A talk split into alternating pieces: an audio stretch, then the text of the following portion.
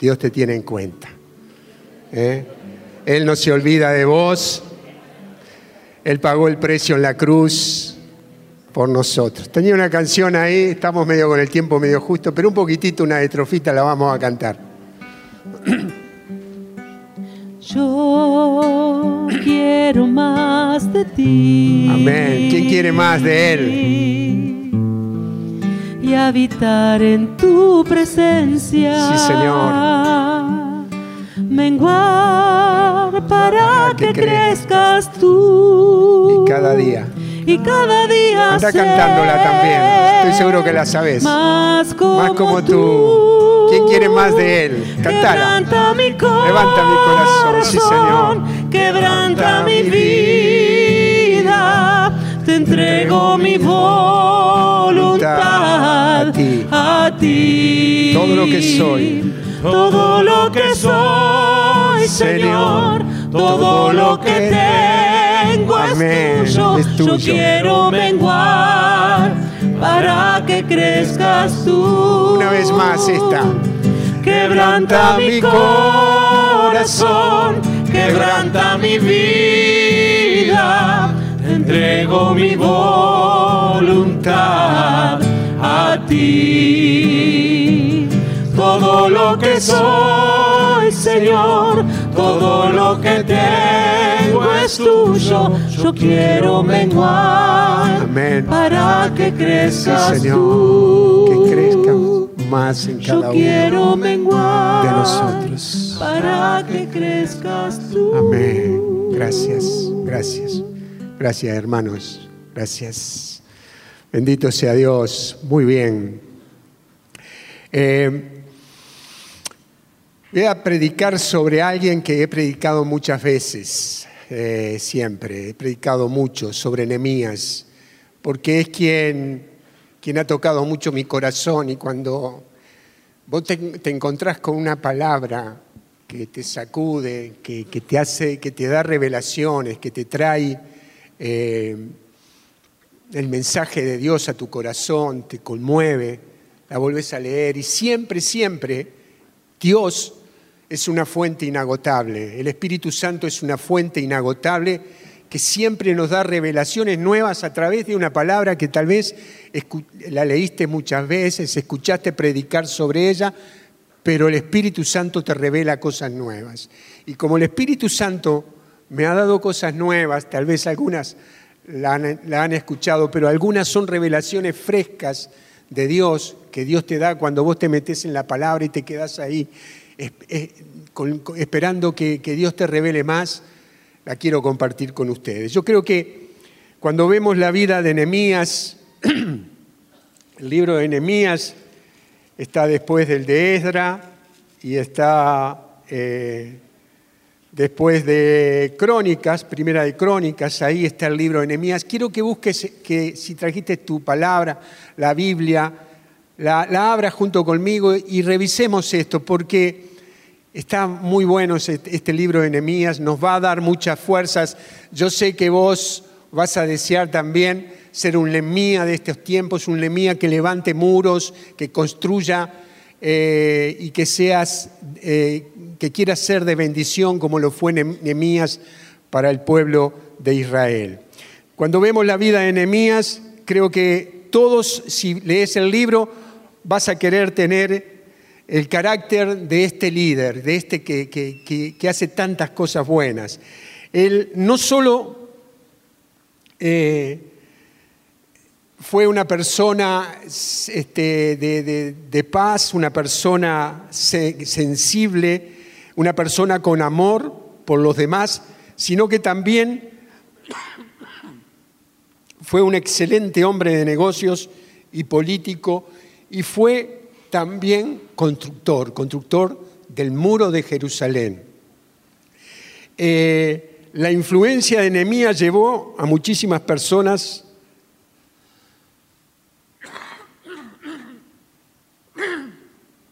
a muchísimas personas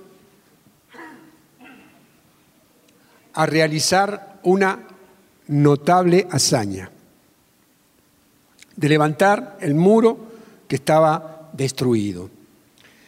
eh, y enfrentando y venciendo una cantidad de obstáculos.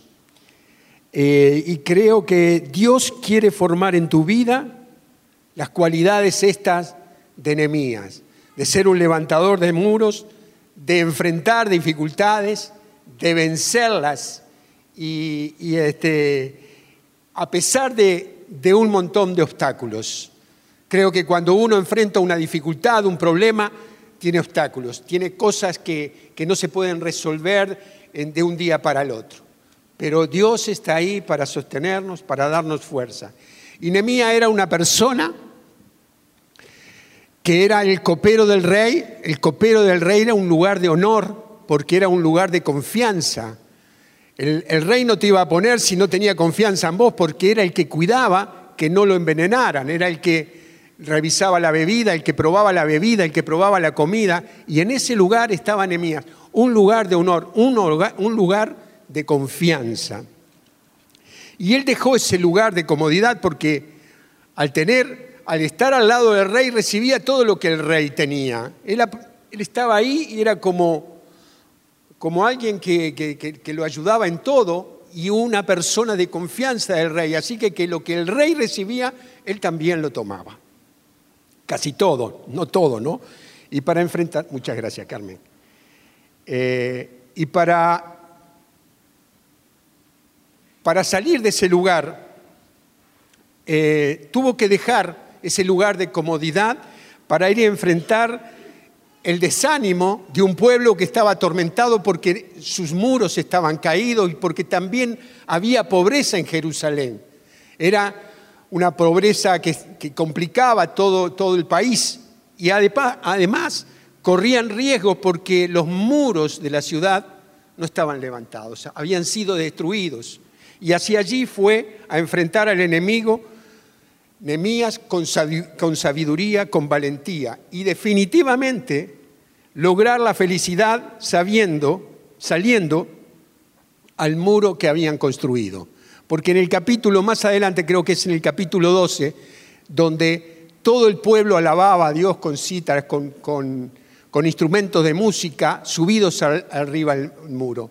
Por un lado estaba Esdra y por el otro lado estaba Nehemías y estaba todas las familias que habían construido el muro ahí alabando y adorando a Dios con alegría, que es importante.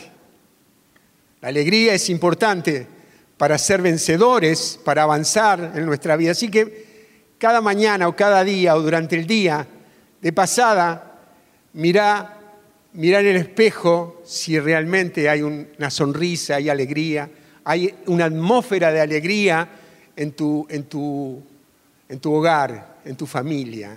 Si sos, si sos transmisor de alegría, si estás dando una palabra de alegría, de paz, de gozo.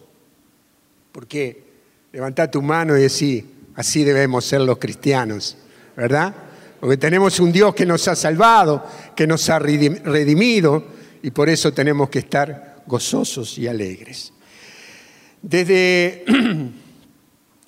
eh, si miramos los pasos de Nehemías, desde que conoció la realidad de su hermano, eh, él buscó a Dios de todo corazón. No voy a leer el capítulo 1, pero ustedes si quieren lo pueden leer. Lean todo el libro de Nehemías, es hermoso. Pero en el capítulo 1, eh, él buscó a Dios de todo corazón. Y, la oración que hace Nehemías en el capítulo 1 es conmovedora. Está llena de fe, llena de humildad y llena de sabiduría. ¿Por qué? Porque Nemías se entrega de todo corazón, ¿no? deseando hacer el bien, poder ser instrumento de Dios, poder reconstruir cuando le viene el informe a través de, de esos hermanos que vinieron y le comentaron cómo estaba Israel y cómo estaba Jerusalén y cómo estaba su pueblo, se enteró de lo difícil que era la situación de ellos. Y eso conmovió su corazón, eh, trajo quebrantamiento a su corazón, quedó entristecido. Y a partir de esa oración que hace él, haciendo ayuno y haciendo oración, para, para ver cómo podía solucionar, trae esa, empieza a conseguir las cosas y las empieza a conseguir con quién, con el quién es el rey con el que está todos los días. Y el rey le dice, ¿por qué estás tan triste? Estoy así, con esta dificultad, con este problema, que ha tocado mi corazón y quiero ir en ayuda de mis hermanos, de mi pueblo. Y cuando vos tenés la gracia de Dios, el Dios, Dios abre, abre el cielo y cuando vos tenés la gracia de Dios y tenés comunión con Dios, vos decís, ah, me sucedió sin que me diera cuenta. Me sucedió prácticamente sin hacer, un esfuerzo. Las cosas empiezan a cambiar porque hay una relación que estás teniendo con Dios y era la que Nehemías tenía. Entonces, los cielos empiezan a abrir y empezamos a tener esa gracia de Dios, que es un regalo que Dios nos hace sin merecerlo pero Dios lo pone ahí a tu lado. Y entonces ahí él empieza a conseguir primeramente la licencia, el tiempo que necesita para ir a levantar los muros de Jerusalén. Consigue las maderas, consigue carta para los otros gobernantes de ese lugar para que le puedan dar lo que necesita. Y le da también el rey una escolta, un ejército, parte del ejército también, con hombres para que lo custodiaran. Eso es todo lo que Nehemías a través de la oración y del quebrantamiento de su corazón consigue. Porque cuando estamos con dificultades y problemas y nuestros corazones están dolidos, yo te digo, volvete al Señor de todo corazón. Si antes orabas una hora o media hora, duplicá, triplicá. Volvete al Señor de todo corazón, rendite a Él, hace ayuno, hace oración, y durante todo el día busca a Dios con alabanza, con adoración. No te desenfoques del lugar de la bendición. Y dice en el versículo, en el versículo 2, en el capítulo 2 y en el versículo 10, dice, pero cuando Zambalat, el joronita, y Tobías el esclavo amonita se enteraron de mi llegada, se disgustaron mucho de que alguien viniera a prestar ayuda a los israelitas. Vos tendrás todo pronto para, para ir por la bendición, pero no creas que no va a ser sin pruebas. Toca al que tenés al lado y esto es decirle, es con pruebas, es con pruebas, te vas a tener que fortalecer, te vas a tener que poner firme, porque es con pruebas. Y ahí estaban estos Zambalá el Joronita y Tobías el esclavo amonita, que se enteraron de la llegada y se disgustaron de la llegada de Enemías, se pusieron mal. Entonces, eh, en el versículo, eh, desde el versículo 11 del capítulo 2, tenés tu Biblia ahí, mirá si querés, al 16, Nemías hace un relato de cómo estudia el terreno. No lo voy a leer para que no, sea, no se alargue mucho. Pero Nehemías va de noche a, caballo y recorre todos los escombros de Israel y descubre cómo estaba todo destruido y que era toda una calamidad, era todo muy difícil de reconstruir, era una empresa difícil donde iba a tener que hacer un gran esfuerzo. Y y sacó cuentas e hizo balance para reconstruir el muro. Porque cuando uno tiene dificultades eh, y problemas en la vida, vas a tener que estudiar el problema, contactarte con personas que saben, que conocen, estudiar, saber cómo es. Y también clamar y pedir a Dios, que era lo que Nemías hizo y estaba haciendo habla con el pueblo en el versículo 17 y de cómo estaba realmente, cómo era la situación del pueblo, de, de, las murallas. Pero también da testimonio. Vamos a leerlo. Versículo 17. Entonces le dijo, ustedes ven en qué lamentable situación nos encontramos. Jerusalén está en ruinas y sus puertas incendiadas. Reconstruyamos las murallas de Jerusalén y no seremos más objeto de oprobio. Luego les expliqué cómo la mano bondadosa de mi Dios había estado sobre mí y también le comuniqué las palabras que me habían dicho, que me había dicho el rey. Vamos, dijeron ellos, pongámonos a trabajar y emprendieron esta buena obra con gran decisión. Nemías presenta la realidad, porque vos no podés ocultar lo que te está pasando, porque no tiene solución los problemas cuando los ocultamos. Con alguien los tendremos que hablar. Tengo esta dificultad, tengo este problema. Con un hermano, con una hermana, podés hablar de lo que te pasa, porque es la forma que podemos enfrentar esas dificultades. Y Nehemías lo primero que hace es decir, estamos en estas condiciones. No es fácil, no es fácil, pero a la vez que plantea una situación difícil, también habla de lo que el rey ya había hecho con él y de las bendiciones que él traía por haber orado y clamado y haber hablado con el rey. Entonces, eh, el pueblo de Dios se mueve, pero el diablo también, porque acá dice, vamos, dijeron ellos, pongámonos a trabajar y emprendieron la buena obra. Cuando uno emprende la obra, el enemigo también no se queda atrás. Porque vos decís, eh, yo estoy en el camino del Señor, vengo los jueves al grupo, voy a misa, me confieso, eh, tengo una vida de sacramento, sacramental, pero a partir de eso igual el enemigo no deja tal vez de tratar de rescatarte y de tomarse, de tomarte, de tomarse en las manos de él, de tomarte en las manos de él. Por eso eh, en el versículo 19 dice, cuando Zambalat, el joronita, Tobías, el esclavo amonita, y Gusem, el árabe, acá entró otro más, se enteraron de esto, se burlaron de nosotros. Y nos despreciaron, diciendo, ¿qué están haciendo? ¿Se van a rebelar contra el rey? Uno puede venir entusiasmado en el camino del Señor, sirviendo al Señor, teniendo tiempos de oración, encuentros con Dios, encontrándote con hermanos que te edifican en la fe, pero a partir de eso también el enemigo está atento a desanimarte, a burlarse de vos y a decirle que no vas a poder y que no servís y que no estás preparado para un cambio de vida, para una transformación de vida. El enemigo está atento también. Él no descansa. Él está siempre tratando de derribarte con desánimo, con desaliento. Se burlaron de nosotros, dice la palabra, y nos despreciaron. ¿Qué hacemos con esto que nos dicen? ¿Qué hacemos nosotros cuando nos desprecian, cuando no nos tienen en cuenta, cuando se burlan, cuando se ríen? ¿Qué actitud tomamos?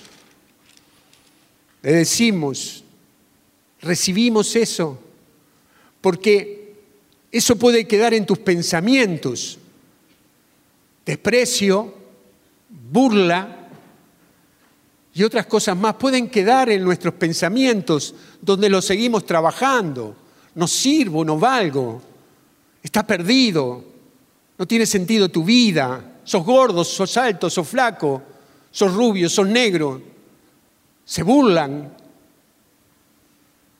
Y esos pensamientos, que es lo que Dios me revelaba con más fuerza en este mensaje, es que no debemos dejar que los pensamientos que el enemigo nos envíe queden atrapados por, por nuestra mente.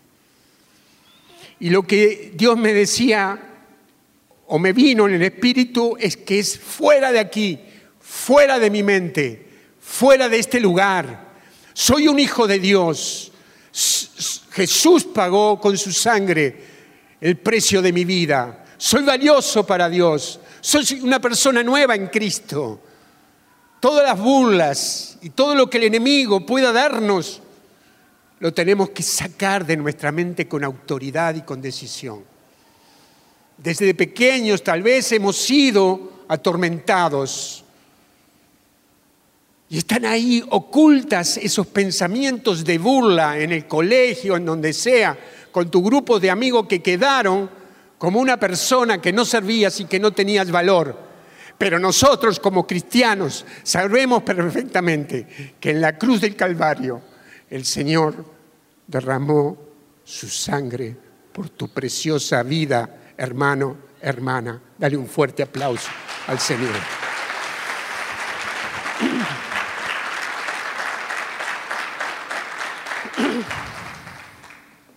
Decirle al hermano que tenés al lado, Jesús pagó con, poné la mano en el hombro y decirle, Jesús pagó con su sangre por vos, sos valioso. Y si leemos en el capítulo 3, del versículo 1 al 32, nos relata cómo el pueblo trabajaba reconstruyendo el muro. Ahí se ve cómo se van armando las puertas, cómo se va levantando el muro y cómo todo se va reconstruyendo, porque hay un pueblo que está entusiasmado por la reconstrucción del pueblo, del muro. Y en el versículo 33 y 34 leemos que cuando Zambalat se enteró de que nosotros estábamos restaurando las murallas, se enfureció y manifestó una gran irritación. Se burló de los judíos y dijo delante de sus hermanos y de su tropa de Samaria, ¿qué pretenden hacer estos judíos incapaces? ¿Piensan acaso reconstruir y ofrecer sacrificio, terminar en un día? ¿Harán revivir estas piedras extraídas de un montón de escombros y todas calcinadas?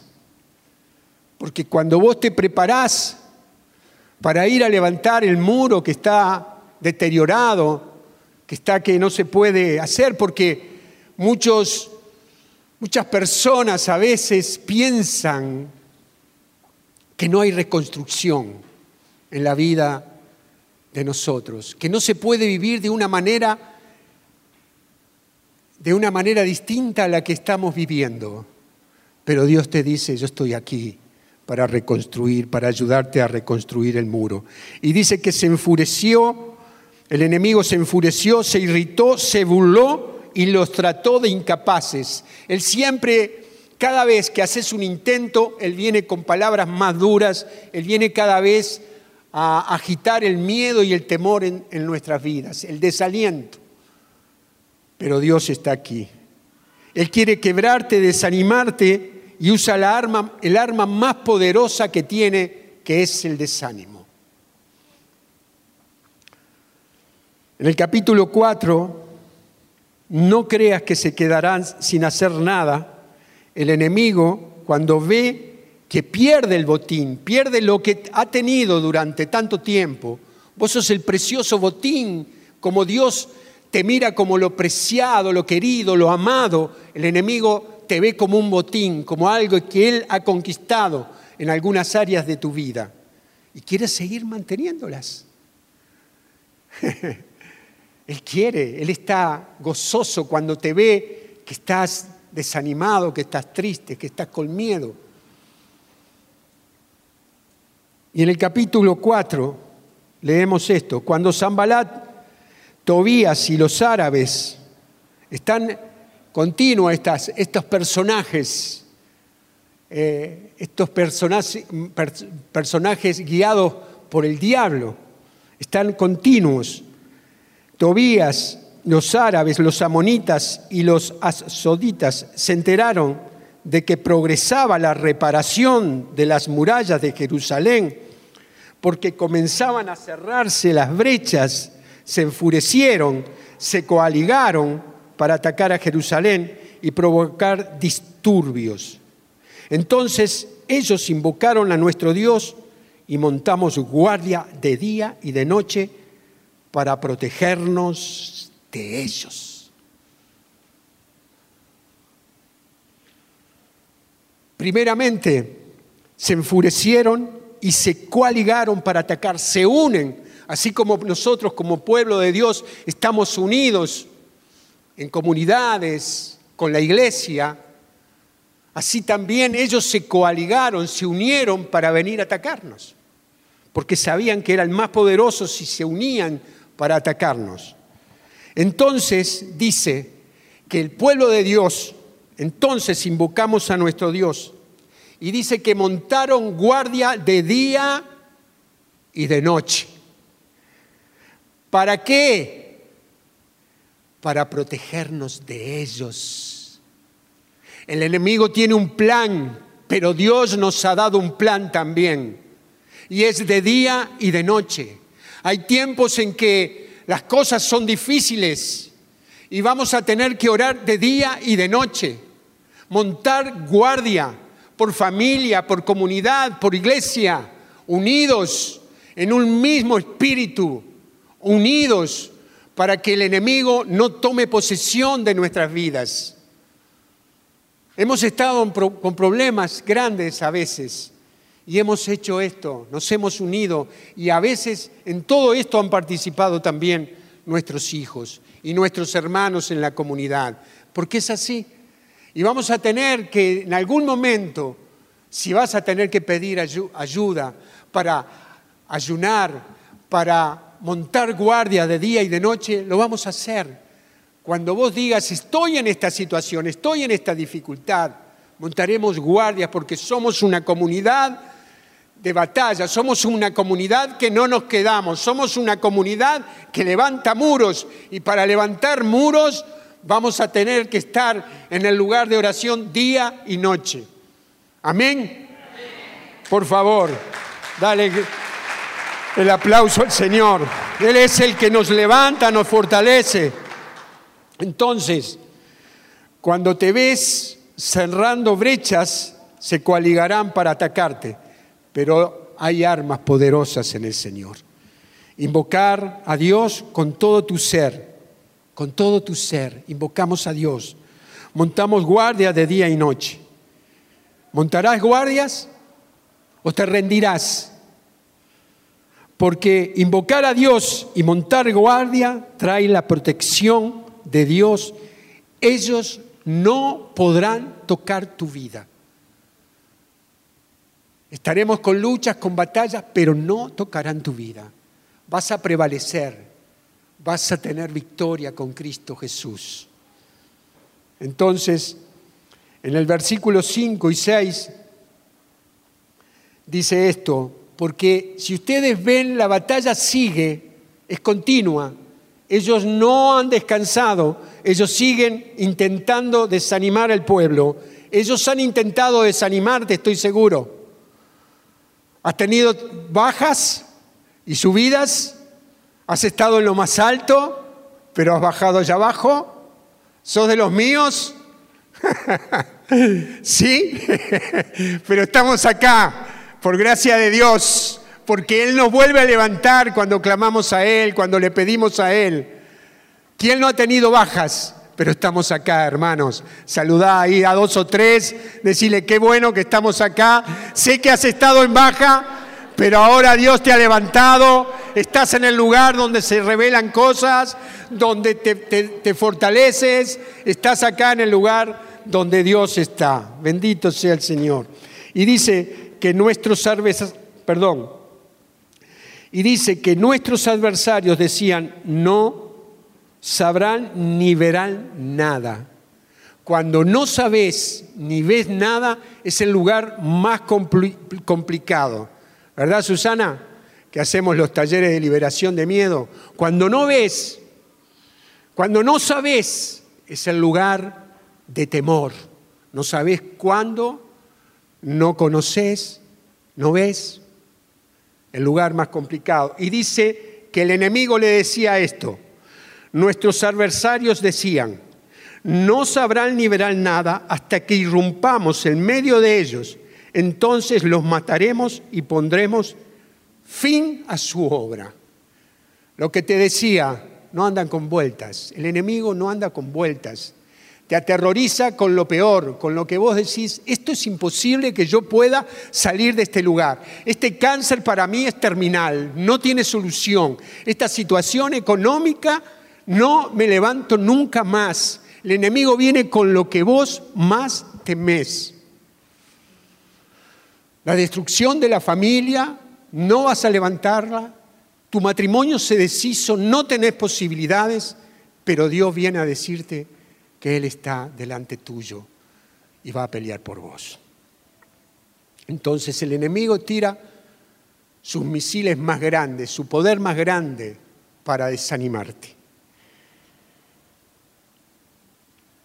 Y dice en el versículo 6, cuando llegaban los judíos, después del 5, el 6, ¿verdad?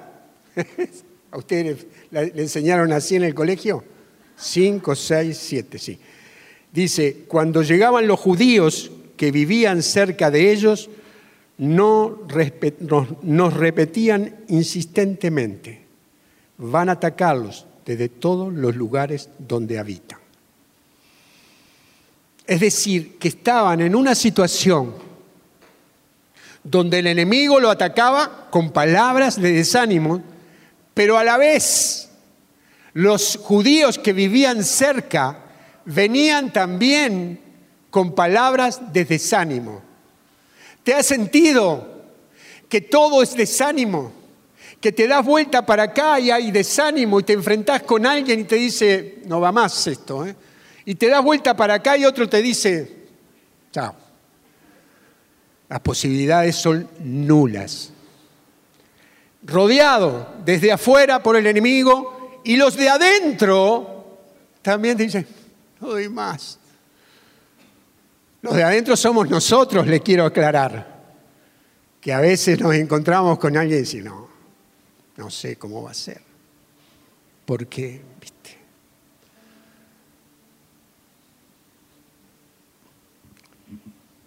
Y entonces los judíos vinieron con todo esto, pero el ataque de afuera puede ser muy agresivo, ¿verdad? hay cosas complicadas, hay cosas difíciles en tu vida, pero acá tenemos ataques del interior de los mismos judíos que vivían cerca.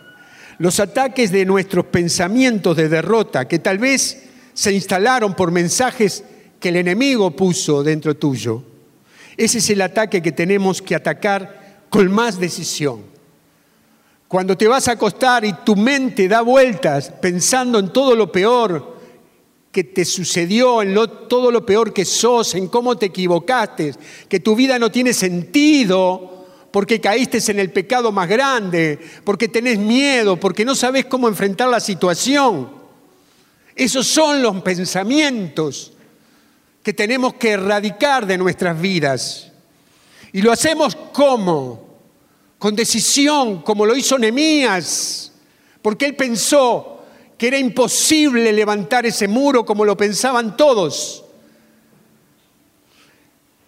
Pero hay alguien que te da una palabra de fe y de esperanza. Y nosotros tenemos que erradicar de ese lugar las palabras que son de desánimo, de desaliento a nuestras vidas. Y lo hacemos con autoridad, lo hacemos diciendo que, que ya no tiene sentido que estén acá. Fuera de aquí, fuera de aquí, fuera de mi mente, fuera de mis pensamientos. Soy hijo de Dios. El Señor Jesús pagó el precio por mí en la cruz. El Señor Jesús derramó su sangre por mí para que yo tenga vida y vida abundante, vida llena del Espíritu. No estoy para caer en eso me levanto y sé que tengo nuevas posibilidades, sé que mi vida se puede reconstruir, sé que puedo caminar en un tiempo nuevo de mi vida por lugares que no he transitado llenos de bendición. Y eso es lo que nos espera. No derrota, lo que nos espera es glorioso, hermanos. Si tenemos fe, si confiamos, si nos entusiasmamos, si quitamos el desaliento, la desesperanza, por el fuego del Espíritu Santo en nosotros. Pero aparte de eso también ellos, ellos cantaban esta canción, flaquea la mano de obra y hay demasiado escombro. Así nosotros no podremos reconstruir la muralla. ¿Qué es lo que hablamos? ¿Y qué es lo que cantamos? ¿Qué es lo que escuchamos? Cuáles son las canciones que escuchamos. Porque si las canciones que escuchamos o que cantamos son de este tipo, No vamos a poder. Flaquea nuestra fuerza. No tenemos fuerzas. Estamos derrotados. No sé si podré. Está enfermo y no tiene posibilidades, me dijo el médico. La economía es un desastre. No sé cómo voy a hacer. Si no montamos guardias, si no montamos guardias en los tiempos de dificultad, terminaremos diciendo estas cosas. Así nosotros no podremos reconstruir la muralla. Así no podré reconstruir mi familia. No podré reconstruir mi matrimonio. Así no podré reconstruir mi economía. Si nosotros declaramos que no tenemos fuerzas, cuando Pablo dice todo lo puedo en Cristo que me fortalece, cuando nosotros nos sentamos en el lugar de desánimo, empezamos a perder la batalla. Mira vos, cuando el mismo pueblo estaba diciendo no podremos, así nosotros no podremos. Miren qué pasa. Porque si recordamos el capítulo 3, vemos un pueblo entusiasmado, levantando el muro, llenando de fe a los que tenían al lado porque estaban trabajando con, con anhelos, con deseos, con entusiasmos y tal vez se palpaban el, el hombro y le decían, vamos que podemos, un ladrillo más, una puerta más, vamos que podemos. Y estaban así, y ese era el espíritu que los levantaba y que los llevaba a reconstruir el muro. Estaban así en el, en el capítulo 3, pero Resulta que estos versículos, el entusiasmo, se transformó en desánimo. Mensajes de derrota del enemigo, los mismos de los hermanos y los pensamientos en la mente de estas personas que traían todo abajo. Pero también a veces lo que nos pasa es que caemos en desánimo porque lo novedoso, lo que escuchamos por primera vez ya no está. Porque este mensaje ya lo escuché. Y ya no siento, y ya no me emociono, y ya no lloro. Y eso trae desánimo. Pero cuando vos sabés que Cristo a pesar de que esté parado acá adelante, obra en tu vida y vos estás con hambre y sed de Dios, eso lo recibís. Y eso transforma tu vida y te da fuerzas. Porque no venís a ver una gran prédica, una mejor prédica, venís a ver a Cristo, te venís a fortalecer en Él, en el Dios Todopoderoso, en el Padre, en el Hijo y en el Espíritu Santo. Y cuando uno tiene deseos de encontrarse con eso, el mensaje puede ser, no sé cómo, pero Dios está aquí para instruirte y para fortalecerte. Flaquea la mano de obra y ya perdí entusiasmo. Pero Nehemías fue y acomodó la familia en los lugares estratégicos, los unió como familia, porque nosotros debemos estar unidos como familia. Nuestros hijos tienen que venir acá. Nuestros nietos tienen que recibir la palabra de Dios tenemos que instruirlos. Y Nehemías fue preparando en los lugares del muro, los lugares que estaban ahí para ir acomodando por familia, ¿con qué? Dice la palabra, con todo su armamento. Está desguarnecidos y disponiendo al pueblo por familia con sus espadas. ¿Trajiste tu espada? Espada de doble filo con sus arcos, con sus flechas, con sus lanzas. Y al ver, miren esto, y al ver que tenían miedo, me levanté y dije a los notables, a los magistrados y al resto del pueblo, no le tengan miedo. Acuérdense del Señor, grande y temible y combatan por sus hermanos, sus hijos, sus hijas, sus mujeres y sus casas. Y cuando nuestros enemigos advirtieron que estábamos alertas y que Dios había desbaratado sus planes, volvimos todos a la muralla, cada uno a su trabajo. Cuando hay una persona de fe, cambia la atmósfera, que era lo que tenía Nemías, tenía el enfoque, sabía hacia dónde iba, sabía con quién iba, como David contra Goliat, en el nombre de Yahvé de los ejércitos. No voy por mis fuerzas, voy por las fuerzas del Dios que vive en mí. Y cuando vos tenés claro y sabés dónde enfocarse, el enemigo no puede tocar tu vida y se va a sentir desanimado porque te ve firme en Cristo Jesús. No te ve desanimado, te ve alentado siempre por la palabra de Dios, por su iglesia, por su comunidad, por lo que en donde te reunís. Y Dios levanta, levanta a los que están desanimados. Pero si tu enfoque, como el de Nehemías, es poner todo en la mano de Dios, vas a ser levantado. Bendito sea Dios. Alabamos su santo nombre. Te pido por favor que te pongas de pie. Te adoramos, Señor. Te glorificamos, tus manos levantadas hacia el cielo, reconociendo que Él es el mismo el mismo Dios de Nehemías y el mismo Dios que hoy está acá. Que el mismo espíritu que guió a Nehemías a levantar los muros, a levantar un pueblo que estaba quebrado, desanimado, está acá para levantarnos a nosotros con la dificultad y con el desánimo que podamos tener. Dios está levantando nuevos Nemías acá. Los Nemías que en estos años van a levantar muros, los Nemías que van a transformar vidas, que van a conquistar lugares que no han podido conquistar. Aquí está la presencia bendita de Eterno, del Dios con nosotros, del Emanuel, obrando sobre nuestra vida. Recibí esta gracia de Dios. Dios está tocando tu corazón, tu vida. Te está dando una fuerza nueva. De Él dependemos, de ti, Señor.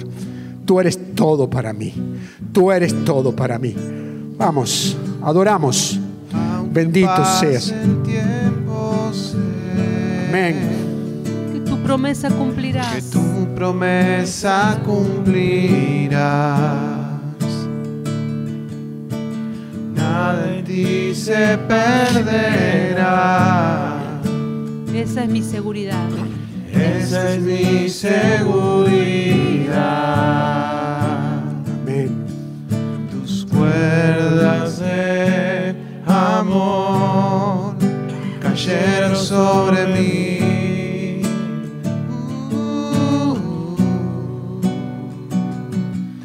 Tus cuerdas de amor Cayeron. cayeron sobre mí. Decilo. Es tu amor que, Que me levanta, que me sostiene. Amén. El que me levanta, el que me da paz, me da seguridad. Es tu amor que me sostiene, el que me levanta, el que me da paz, me da seguridad de lo que vendrá. Tú tienes el control, nunca el control. Sí, Señor, tú tienes el control. ¿En dónde te enfocas, hermano? Porque un pensamiento te puede conectar con el fracaso o con el poder de Dios. Limitarte o bendecirte.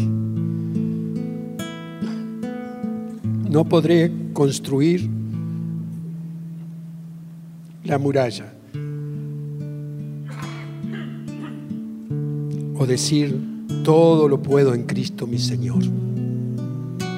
Que no se instale el pensamiento en esta comunidad de no podemos. Fuera de aquí, pensamientos de desánimos, fuera de mi vida, fuera de mi, de mi mente. tengamos la actitud de Nehemías. No le tengas miedo. Acuérdense del Señor grande y temible. Amén.